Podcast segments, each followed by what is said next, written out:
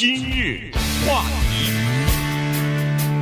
欢迎收听由钟迅和高宁为你主持的今日话题。在礼拜天的时候呢，在我们南加州 Laguna Woods 这个地方的一个教堂里边，实际上是一个尔湾台湾的长老会啊，这个教会里边呢发生了枪击案。那这个事情呢，离我们一下子就近了哈，一下子就引起了呃华人社区的激烈的讨论和激烈的这个关注。呃，同时，《洛杉矶时报》也非常关注这件事情啊，因为在礼拜六的时候，其实昨天我们曾经讲过，在水牛城的一个超市里边，呃，一个以黑人为主的这么一个超市里边发生了枪击案啊，所以呢，那个是一个种族主义的这么一个呃暴力行动吧。那这次这个华人的教会里边发生的这个事情呢，呃，《洛杉洛杉矶时报》关注，其实华人。其实更关注哈，原因就是在我们的身边，同时又是在我们的华人的社区里边，所以今天我们就把这个事情的来龙去脉跟大家稍微的讲一下，然后再看一下这个受害人以及枪手的情况。实际上，这个事情呢，引起了还有其他的主流媒体的注意。我发现《纽约时报》也有所报道。对这个事情，我们心里应该这么想：在华人社区里面，没有出华人社区，没有被主流媒体报道的。各种各样的杀人的事件还是有的，我们也都看过，在餐厅里杀人呐，在一个媒体里面杀人呐，等等，对吧？都是也有用枪行凶，但是他们都没有在主流媒体获得很显著的报道。原因是那一些杀人呢比较具有个人化，你比如说有一些情杀呀什么之类的哈，或者是有一些因为在职场上的不满呐，那个呢是有针对性的。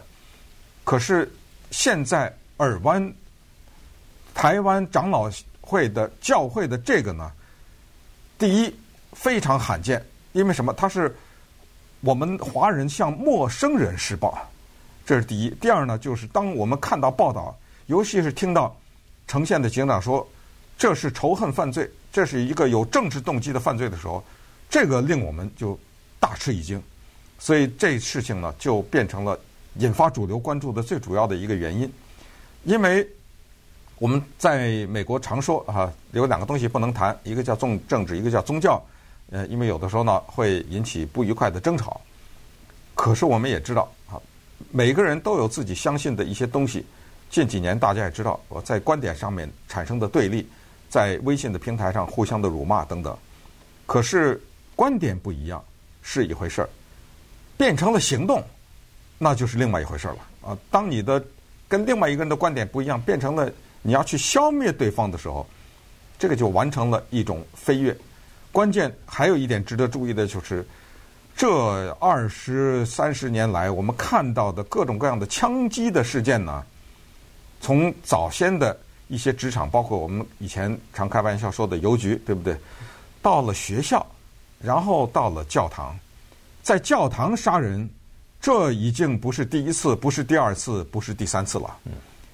学校和教堂这些地方，都是现在人类社会多年形成的一种秩序和一种习俗所造成的。真的可以不夸张的说，是净土。不是说别的地方可以犯罪，这个地方不能犯罪，而是这些地方一般来说呢，和一些恶性犯罪的距离是稍微远了点的。可是现在呢，这种一次又一次的这种恶性的犯罪袭击我们的学校，袭击我们的教堂，很遗憾，我们在收集我们的故事。在五月份美国亚裔传统月当中，我们收到了三百多个故事，但是遗憾的是，礼拜天的这个枪击案也是我们的故事。对，这没有办法，所以呢，我们今天就要把这一种。仇恨犯罪和同族的之间的杀戮要提出来，因为过去我们一听到仇恨犯罪，啊，那是外族人，比如说啊，咱们来亚裔，哎，他们欺负我们，啊，他们歧视我们，这个是构成仇恨犯罪。比如说仇恨同性恋人，去杀害他们，这仇恨犯罪。但是现在是同族之间的杀戮了。就等于说，一个同性恋人杀了另一个同性恋人啊，比如说啊，是因为仇恨等等，他有点这种性质了。那我们就看看这个杀人的人是什么，他是一种什么人，他是什么理念，以及具体的一些现在了解到的细节。对，我们这样吧，我们先把那个礼拜天发生的事情先跟大家讲一下哈。呃，首先呢，就是在礼拜天，在这个刚才说的 Laguna Woods 这个地方的一个呃教堂里边哈，长老会的一个教堂里面呢，呃，在做礼拜完了以后呢，这个台湾就是刚才所说的这个尔湾呃台湾长老会的这些会员呢，就聚在一起吃。吃午餐哈，因为那天呢，刚好他们是欢迎他们以前的一位牧师啊，Billy 张张啊，呃，叫张宣信牧师呢，从台湾回来哈，他是两年之前回到台湾去，呃，到另外一个教会去工作去了，所以等于是离开洛杉矶了。那后来两年之后呢，他这次第一次回来，所以大家这个，而且那天的这个。呃，礼拜呢是由他来领导的，哈由他来做的。做完以后，大家就等于是欢迎他回来一起吃饭。吃完饭以后呢，等于是大家就呃跟跟他拍照了哈，就开始在拍照的过这个时候呢，这个枪手就开枪了。那么这个枪手进来的时候呢，实际上是早晨他就到了这个教堂里了。他早晨来的时候呢，呃，门口有人登记啊，登记的人。在登记的过程当中，问他是不是第一次来，他说不是，他说我以前来这儿做过礼拜，参加过你们的这个活动，但是后来其实问了一下这个就是长老会的这些成员，大家都不记得见过他啊，好像这是一个陌生的面孔。顺便说一下，当他跟前台的这个工作人员讲话的时候，他讲的是台语。对对，因为这个教会是用台语布道的。对了，嗯，对，所以呢，他但是呢，有这么几个行动哈，第一个就是。人家前台的接待的人员让他填一张，这个你不管以前来过没有，但是这次你是第一次，对我来说是第一次，要填个表格吧，呃，这个以后怎么跟你联系啊，什么个人资讯啊什么的，他拒绝填啊。第一，他没有填这个；第二呢，好像是在那个时候他已经开始做一些动作，所谓的动作就是，呃，比如说到，因为那个教堂挺大的，所以呢，那个教堂有好几个出口什么的，他要么就是用铁链子把这个出口门锁住。要么就是他用那个 super glue 啊，用那个超级的那个强力胶啊，把那个锁给它灌上，然后这个锁不是就失灵了吗？不能开门了。所以呢，他等于是为以后的枪击的时候，等于是在做准备啊。也就是说，如果把门全部封死的话，那么他他带了两支枪，而且有足够的弹药，他可以造成大面积的杀戮。对对，关于他锁门这个事情呢，现在看到的报道是这样的。人家发现他锁门，问他，嗯，说你为什么把我们这个门从外面锁上呢？这个时候啊，他没说话，但是他转过身来，让人看他的衣服上写的一个字是 “security”，保安。他穿的是黑衣服，上面是保安。为什么他有这么个衣服呢？因为 David 周文伟六十八岁，是从拉斯维加斯过来的。他在拉斯维加斯以前做的就是保安的工作，所以他有这种保安的制服。显然那一天他去这个教会是穿的这样的保安的制服去的，所以他没有说话，让人家一看是保安。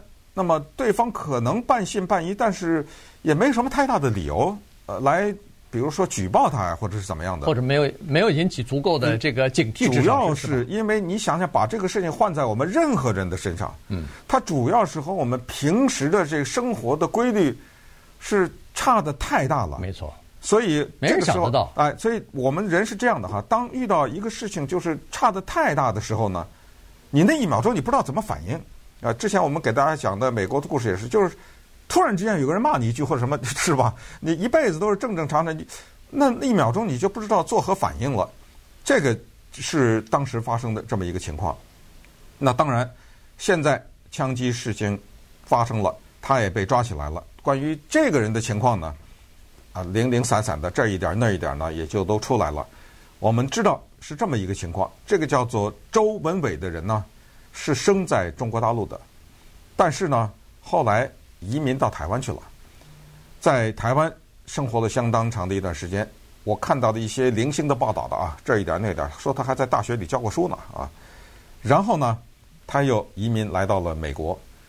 在美国定居了足够长的时间，以至于他已经是美国公民了。嗯，在拉斯维加斯这个地方啊，然后他经营一些公寓啊，做一些投资，然后投资一些公寓，据说有十几个公寓，然后就租出去了，呃，收租金啊什么之类的。我看到两个矛盾的报道啊，有一个报道是说呢，他的太太和孩子在台湾；另外一个报道是说，孩子在这儿学牙医还是学什么？你你有这方面看到的资料吗？呃，对，现在基本上基本上证明，我为什么说基本上证明呢？嗯、因为是台北的驻洛杉矶经文处的处长啊，嗯、呃，路易斯黄啊，他叫黄敏静处长吧，他是说这个周文伟是一九五三年出生在台湾的，他是在台湾、哦、不是出生在大陆，对，他是出生在台湾，在台湾长大，显然是服过兵役以后才出国的。而且他的妻小是都在台湾，此时此刻还在台湾，对吧？此时此刻都在台湾，他是一个人在拉斯维加斯，这一点是基本上是肯定的啊。今日话题，欢迎您继续收听由钟迅和高宁为您主持的《今日话题》。这段时间跟大家讲的呢，是在星期天啊，前天发生在。老姑呢？屋子的一个教堂里边的一个枪击案啊，所以呢，呃，尤其是发生在华人的社区里边啊，所以呢，大家就格外的呃这个关注吧这件事情的发展。那么我们现在收集了各种各样的资料之后呢，跟大家详细的讲一下当时发生的经过啊。刚才说就是他开枪的这个事情，在吃完饭以后拍照的过程当中他就开枪了，呃，然后带了两把手枪啊。后来警方是呃。赶到现场的时候，他已经被制服了。那么这个事情呢，今天要格外的讲一下，就是说，警方啊，洛杉矶的呃洛杉矶县的警方和执法单位也一再的表扬，就是现场的这个呃呈现的警方啊，呈现的警方一再在表扬这个呃，就是当时在现场的这些民众的，包括这个牧师他们的勇敢的行为，其中一位。就是唯一被打死的那位医生啊，五十二岁的张晨，这个张陈姓郑，姓郑啊，郑达志医生啊，他呢是等于是牺牲了自己的生命来保护了其他的人，给给其他的人制服这个枪手呢，等于是创造了一个机会哈。这个郑达正呃郑达志医生呢，他是这样子，他是。呃，受他父亲的影响呢，他就开始当，从小就立志当医生啊，因为他父亲也是呃做医生的嘛。呃，然后呢，他三个月，好像是三个月之前，他父亲刚刚过世，所以呢，他妈妈以及他整个全家呢，等于是现在还没有完全从失去亲人的这个悲痛当中走出来呢。他他是据这个他平平常的这个呃同事介绍呢，是说他是。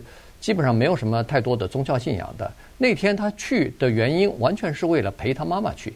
他就等于，呃，从老人中心接了妈妈以后，带着母亲，呃，九十来岁的母亲呢，就到这个呃，就是台湾的长老会那个去做礼拜去哈。然后他等于是陪母亲去的。他之所以带他妈妈那天去，是因为那一个牧师从台湾回来啊，呃，否则的话，他就每个礼拜天都得带嘛，对不对？呃，就是因为这么一个特殊的事情，因为那个牧师回来。布道，因为之前的那个 Billy Chan 这个牧师呢，他在这个教会布道长达二十一年了，是啊，所以是一个资深的一个牧师。结果二零二零年去了台湾，现在回来，哎呦，这个挺大个事儿，你知道吗？没错，没错。所以这是他才会去。对，没想到他在这个枪击案中扮演了一个天使的角色。没错，他是叫做运动医学专科医师啊，而且呢，同时他是呃，据说是武术的。要不就是高手，要不就是教练啊，所以呢，他平生酷爱武术，呃，而且在这个教会里边，他是属于那个年纪比较轻的那个人啊，所以呢，他据我看到的现在的资料，就是说他是从背后抱住了这个枪手，那这个枪手呢，回过头来对他连开来连开了三枪，等于是当场就把他给打死了，但是呢，这个然后还继续开枪，所以后来造成一个人死亡，不是四个人受伤吗？但是这个枪手的十发子弹打完以后，我看一个报道是说枪卡壳了，但是我比较相信的是他的那个子弹呃十发子弹打完了，打完了以后，他准备在换子弹的时候，那个牧师啊，Billy 张张张牧师呢，等于是在后面也是拿着椅子就扔到摔到他的那个枪手的头上，然后这时候枪就掉在地上，然后。众人一起扑上前去，就把这个呃枪手给制服了。后来警方就说，多亏了是大家勇敢的这种果敢的行为啊，进行干预，否则的话，你可以想象得出来，那个死伤的人数就更多了。因为他把那个门都什么用铁链子锁住，用胶水给他胶住，他就是防止你们跑掉。他后来查到的呃，在教堂里边，他携带的那个背包里头有很多弹药，还有还有四个呃，就是自制的那个燃烧弹什么的，他就想造成大规模的杀戮的。对，而且呢，在教会的前方舞台的那个位置呢，有一个黑幕，那个黑幕的后面呢，又藏了他很多子弹什么的，因为他一早就去了嘛，哦、所以他藏了很多的这一些弹药，就是准备进行大规模的杀戮的。那么，为什么呈现的警长后来在记者会说这是一个仇恨或者是政治动机的犯罪呢？因为我们知道，像警长他讲这种话，那绝对得有证据啊。没错，这话可不能随便说啊。这都是法庭也没有审理，什么都没有，调查开始呢，你这哗的一下，第二天就把这句话给扔出来了。那是因为在他的车里发现了很多的用中文写的字条，上面呢主要就是反台独，是这么一个，而且对现在。中国大陆和台湾的紧张关系，他有强烈的看法。当然，现在他这些用中文写的字条，并没有给媒体看呢，还。嗯。但是我们百分之百的相信，这是一个迟早的事情。对。啊，肯定他写了些什么东西会给媒体看。关于郑医师这个事情呢，我们以前在讲别的枪击案的时候，曾经提过这么一个事情，就是美国的执法机构呢，对于发生枪击案的时候。老百姓应该做什么？这个事情，扑上去制服枪击者是那个单子上的最后一项。嗯，第一项就是能躲尽躲，比如说什么趴在什么桌子下面呐，什么这种哈，能躲尽量的躲。比如说有个门的话，赶紧关上门呐，什么拿什么椅子把门堵住啊什么的。第二项我记得很清楚，就是如果手边有什么东西躲不了了嘛，已经就是砸过去。对啊，用手边的东西，不管是什么电话呀什么。先是分散他的注意力，可是身怀武功的郑医师，他在平时进行武术训练的时候，我们可以知道，他受训练的时候，其中肯定这武术有什么用？肯定是防身呐，这是非常基础的一个功能啊。武术，咱哪怕是不打别人，咱防还不行吗？所以肯定是这个人他的素质和他接受过的这个训练，让他觉得。应该义不容辞地冲上去。嗯，你要知道，抱住他，不管是几秒钟，都是珍贵的几秒钟啊。没错，一秒钟都很珍贵。因为尽管这个凶险把外面的门锁住，可是有一些门，其中有一个厨房的那个门，他不知道。对，很多人跑到书房那儿有一个门可以出去，从那儿就跑掉了。这几秒钟首先很重要。第二，这个说起来非常的难过，但是你要知道。他用他自己的身体耗费了他三颗子弹。对，你要知道这个也是真的，在这种情况之下是非常重要的。所以后来 Billy Chan 这个牧师能够有机会拿起椅子去砸过去，是因为要不就卡壳，要不就是他换弹夹嘛，对不对？反正就是肯定那个时候他那个手枪没有能够再打了。所以在这种情况之下呢，这把椅子砸上去。然后还不是这个牧师自己啊，好多人冲上去了，没错，嗯、就把他按在地上，而且把他手呢捆起来，从背后捆起来了。对，从背后捆，他拿什么捆呢？哪有绳子啊？那个时候有一个叫做我们叫做那个电源的延长线，嗯，是用这个。所以你看，情急生智啊，啊，对，有什么东西拿什么东西，就把这个人摁在地上，然后用这个延长线把他的手给牢牢的给捆住了。这个真的是阻止了一场。大型的杀戮啊！那如果这时候传出来什么打死什么二十个人什么之类的，对不对？这个也完全是有可能的。然后再再看看，一个人是被打死，那几个受伤的，你看什么八十多岁的，还有九十多岁的啊，九十多岁的。七十多岁，八十六、八十二，我看啊，八六、八十六岁的两个，九十二的一个，八十二的一个，七十五的一个。从这点就可以看出来，这个教会都是年龄比较大的人，对，年纪比较大的人。嗯、后来警方其实后来也说了哈，说呃这些人真是了不起，非常勇敢，年纪呃年事已高，但是问题一拥而上啊，就把这个枪手给制服了。后来发现说哦，原来这些呃年纪长的这些人呢，实际上在台湾。年轻的时候都服过兵役，他们都是三四十年前来美国求学，然后呃就留在美国生活了啊，所以呢就等于是定居了，变美国公民啊什么的。所以，但是这个年轻时候服过兵役的人，他他有过这种训练和素质的人，是和没有任何训练的人是还是不太一样的哈。所以呢，在这种紧急的关头，他们敢于冲上去把这个枪手给制服掉。这个呃，警方是说他们。在很多的枪击案当中还没有看到过这样的情况。今日话题，欢迎继续收听由钟迅和高宁为您主持的《今日话题》。星期天的时候呢，发生了一起。呃，非常不幸的这个枪击事件啊，造成一个人死亡，然后有五个人受伤，呃，其中有四个人伤势比较严重。但是我看昨天的这个警方的新闻发布会上呢，是说这四个呃四位受伤的人伤势比较严重，因为他们年纪都比较大了嘛。呃，在昨天的时候情况略有好转啊，也就是说他们的伤势在经过呃治疗处理之后呢，还是情况还是不错的，没有人说是有这个生命危险。那。呃，在这个的过程当中，在这个的报道的过程当中呢，实际上有很很多一开始报道和后面的更更正或者是报道有矛盾的地方啊。首先是呃参加参会的人数，最早的报道呢是说大概四十个人左右，但是后来我有看到说有一百多人啊，所以我，我又看到六十个人。哎，不过每一次有这种枪击，他这个报道的初期的和中期的后期都是都会，都会有一些情况，越靠后越准确。呃，对对。嗯然后就是这个周文伟，叫周文伟，哎，周文伟，David，哎，David Joe 啊，这个枪手他呃到底是在哪儿出生的？一开始的报道是说他是在中国大陆出生的，后来来台美国，但是在来美国之前，先呃移移民到台湾去，在台湾生活了一段时间，然后再来到美国。那么我看一开始的报道是说他在台湾的时候那段的生活或者是待遇，显然是。呃，让他产生了，比如说是很大的不满情绪啊，积累了一些不满的情绪和厌恶的情绪，然后就来到美国啊，生活在拉斯维加斯等等。呃，但是呢，不管是怎么样的报道，你看，在整个的这个美国的大环境之下，美国首先是在社会、在政治、在文化的议题上的呃这个分裂啊，然后再加上呃新冠病毒造成了对亚裔的这种歧视和仇恨犯罪的增加。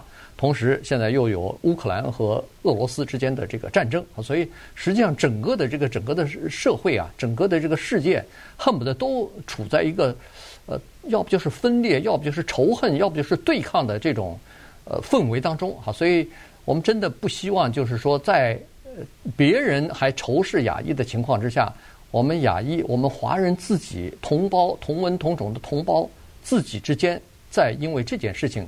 产生任何的隔阂或者是仇恨，是，尤其是关于台海的，我们直接认识这样的人，他们在这个问题上，台独反台独问题上，那是绝对的旗帜鲜明。到了什么程度？到了这个人的家里，你找不到任何绿颜色的东西，嗯，对吧？我们认识这样的人，但是这样的一个人，他会去杀人吗？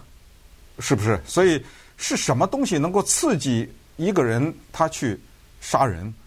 这个呢，又回到我们之前分析的一些杀人案，就是我生活的不幸都是别人的错。你刚才说在在台湾他不得意，对不对？你在台湾生活不得意，怎么是别人的错呢？是不是？也就是说，台独不台独这件事情，当然是一个需要表态的这么一个事情。但是你的生活不得志，迁怒于这件事情。而且你跑到教会杀的是完全无辜的人呐，是是不是？你对于这种对无辜的人的这种杀戮，我想再说一句，这个恨不得是，简直是美国的鹤立鸡群呐！在这个问题上，当全世界的人看到这种报道的啊，又杀人了，哎呀，美国人是吧？这美国人精神脆弱呀，这在呃，美国人到处是枪啊，呃，拿着枪，反正我有点不满。这个不满，你后面可以填空啊，嗯，对不对？我对你的政治观点不同意，我对你的宗教观点不同意，反正我是信这个教，你是信那个教，我是认为堕胎，你认为不堕胎，这些问题我反同性恋，你支持同性恋，咱们俩就互相杀吧。那同性恋人酒吧被杀的还少啊，对不对？放炸弹的、打枪的什么之类的，呃，佛罗里达那那次一一口气打死五十二个人呐，对，同性恋酒吧等等。也就是说，当我对一个问题的认知和你不一样的时候。我要去杀害。我看到这报道，有一个东西简直让我不知如何反应。说现在有人建议在教堂门口安金属探测器，你看到这个了吧？嗯。当美国的社会有一天走到了教会的门口要安装金属探测器的话，我觉得这个社会就没了。嗯，当然我知道有一些地方的学校已经安了。对，这本身已经是重大的悲哀。全世界你拿手数数，落后的、发达的有几个国家学校上学要安金属探测器的？你再数数有几个地方的教会要安金属探测器？完了，如果这个国家变成这样的话，对，呃，原因是他没有这个其他的办法，因为美国的枪支禁不掉，美国的枪支没有办法管制啊，所以，呃，这次那个警方也说了，说周文伟他不是带了两把枪吗？他这两把枪都是合法的买到的，他是做保保安的呀，你想想，他即使不做保安，任何一个人在美国，你只要没有犯罪记录、没有精神病的历史。都可以去买枪啊！二二零一五年他买了一把，二零一七年买了一把，而且呃，联调局公布的一个数字是说，在美国的大规模的杀伤的这个枪击案件当中，百分之七十七的人是用合法购来的购买的武器进行的呃这个杀戮。这个就是我们说的叫理念杀人，对，没错，他不是抢银行去什么，他是理念杀人。再加上他没有犯罪记录啊，对，再加上他的枪支泛滥，或者说是枪支随便可以买到。这个也造成了更容易进行大规模的这个杀伤。